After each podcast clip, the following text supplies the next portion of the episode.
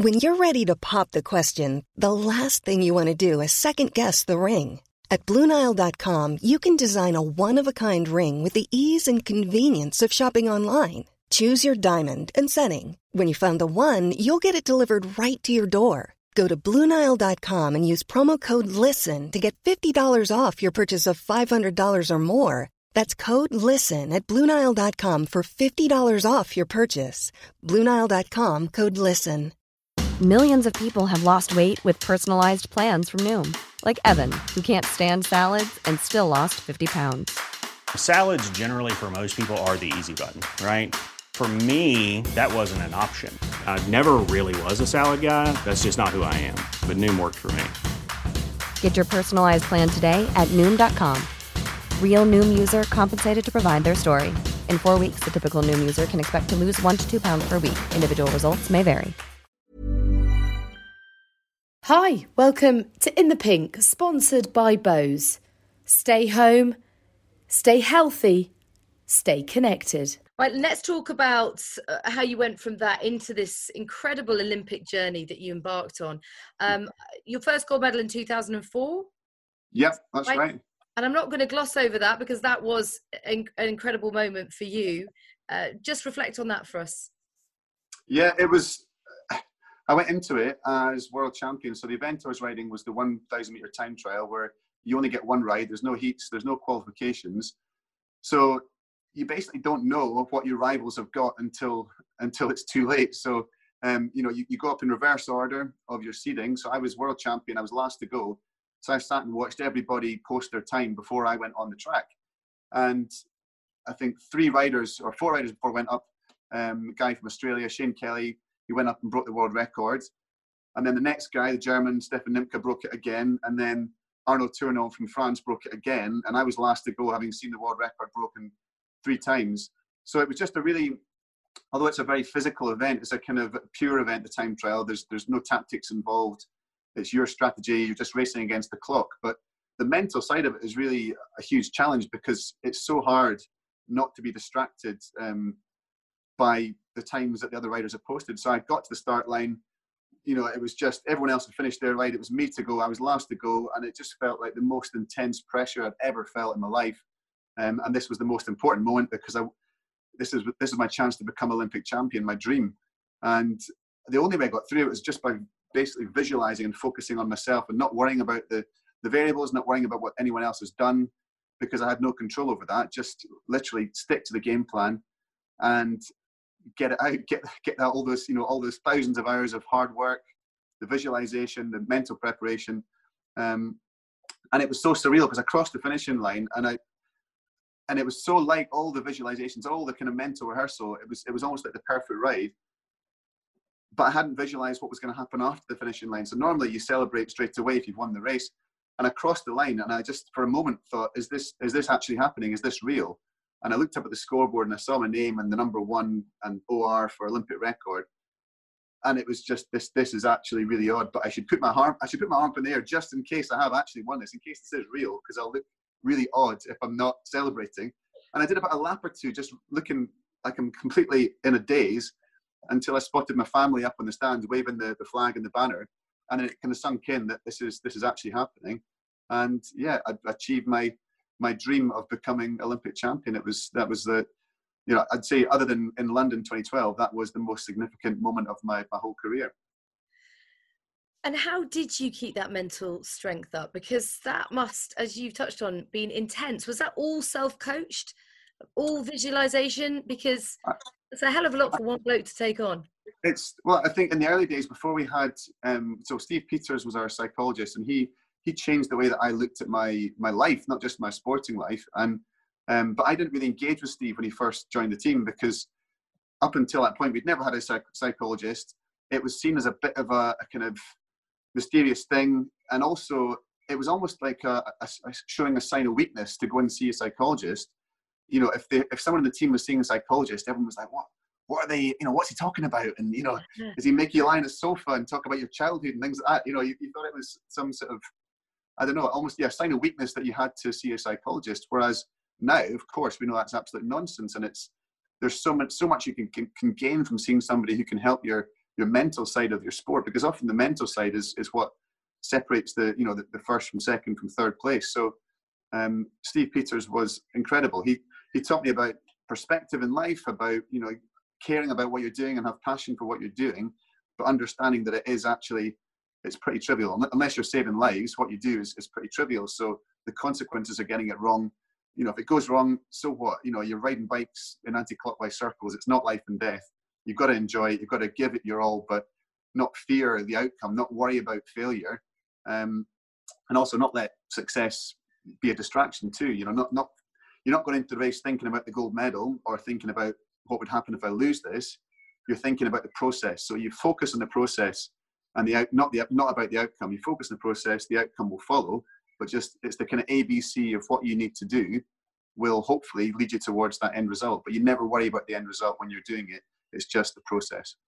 That's so interesting because naturally I would assume as humans, I know I do it, I would definitely be thinking about the result. If this happens, I'm going to be an Olympic champion. If it doesn't, I'm not. And you bounce mm. between two extremes, and that can't be yeah. healthy. But how on earth do you sort of compartmentalize enough to sort of keep those thoughts from creeping in? Well, it's, I mean, you're absolutely right there. You, you look at football as an example, look at the penalty shootouts in um, you know, a World Cup final or a semi final, and you're stepping up to take that penalty. And these guys, they could score a goal, you know, a, a penalty with their eyes closed 999 times out of a thousand.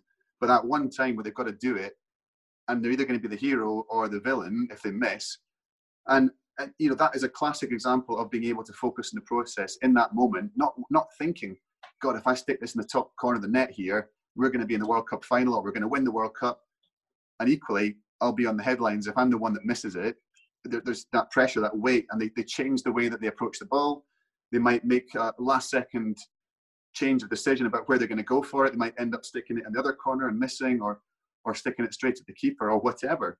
So, for me, the way I got around that whole, you know, worrying about the outcome, it was purely focusing on on the process. Having a the, the visualization part of it is very important. So, you know, visualizing exactly what you want to do through each stage of your race, um, and and but not having such a rigid plan that if something happened or or you know like in the keirin, for example, or the sprint, there's lots of variables, things can change. So you can't just have one plan, but it's about being able to refocus um, and reapply the next plan. If plan A is not working, you, you change to plan B or plan C or plan D. But, but visualization is a really powerful tool, definitely. Now, you you said that 2004, aside from 2012, was probably the most significant moment. Is that because it it released some kind of pressure off you in a way because you'd proved yourself now you could almost relax and say right I've, i'm established now as an olympic gold medal winner i can just get on with what i'm good at now i think it's because it's such a big thing and i always growing up i always saw olympic champions or people who were successful in their sport or their career they were just different to the rest of us they were born that way they were they were they were destined to be champions and and it was in 2000 when I saw my teammate Jason Queally win the gold medal in Sydney that, that my kind of, my whole, it was like a real light bulb, light bulb moment because I suddenly thought, well, here's a guy who's just, he's just Jason. He's my, my mate. He's an ordinary bloke. You know, he's not a superhero like I thought Olympic champions would be. And he's just won a gold medal. And he was the first person that I knew personally who had, you know, become an Olympic champion. I thought, well, if he can do it, maybe I can get close to that. And it was a real inspiration to see him win the gold medal. So four years later, to, I think winning an Olympic gold medal was it was without doubt the biggest target and the biggest ambition I had. And once you've won that gold medal, you're an Olympic champion for life. So, mm. You know, I think there was pressure lifted, and it was significant. But on the downside, nothing was measuring up to it. So every race I went to after Athens, you go to World Championships the next year in LA, 2005, and it was just I felt a bit flat. I didn't I couldn't get the best out of myself because I felt like it's it's not this isn't as important, it's not as big, it's not as great as the Olympics. Um, so I definitely experienced a bit of a dip after the 2004 games, um, and it took a while to start changing things around. Ironically, the, the biggest or the, one of the most important shifts in my career was when that event was dropped from the Olympic program. So in 2005, they, they dropped the kilo from the, the one I was Olympic champion in, the event I was Olympic champion in, from the Olympic Games um, program in Beijing. excuse me, and um, so I had to make a decision: do I retire now, age 28, 29, or do I try and take up a new event and adapt and, and sort of learn a new new skills and tactics and techniques? Um, and it was purely because of the support around me, the amazing structure, support, the coaching infrastructure, the psychological infrastructure too with Steve Peters um, that allowed me to to pursue these new events and to develop these new skills and go on to, to win the, the three gold medals in Beijing. Thanks so much for listening to In the Pink. I hope you've enjoyed the podcast you've listened to so far. Please don't forget to rate, review, and subscribe. Check out our Instagram page at in underscore the underscore pink. And you get all the details there about how you can win some of those Bose noise cancelling headphones. And join the community. We're all talking about the various guests that we've had on the podcast and who we'd like to see and hear in the next few weeks. So thank you for joining us. Stay with us. Stay healthy, stay home, stay connected with Bose. Hey, it's Danny Pellegrino from Everything Iconic. Ready to upgrade your style game without blowing your budget? Check out Quince. They've got all the good stuff shirts and polos, activewear, and fine leather goods all at 50 to 80% less than other high-end brands. And the best part? They're all about safe, ethical, and responsible manufacturing. Get that luxury vibe without the luxury price tag. Hit up quince.com slash upgrade for free shipping and 365-day returns on your next order. That's quince.com slash upgrade. Hey, it's Paige DeSorbo from Giggly Squad. High quality fashion without the price tag. Say hello to Quince. I'm snagging high-end essentials like cozy cashmere sweaters, sleek leather jackets, fine jewelry, and so much more. With Quince being 50 to 80% less than similar brands. And they partner with factories that prioritize safe, ethical, and responsible manufacturing. I love that. Luxury quality within reach. Go to quince.com slash style to get free shipping and 365 day returns on your next order. Quince.com slash style.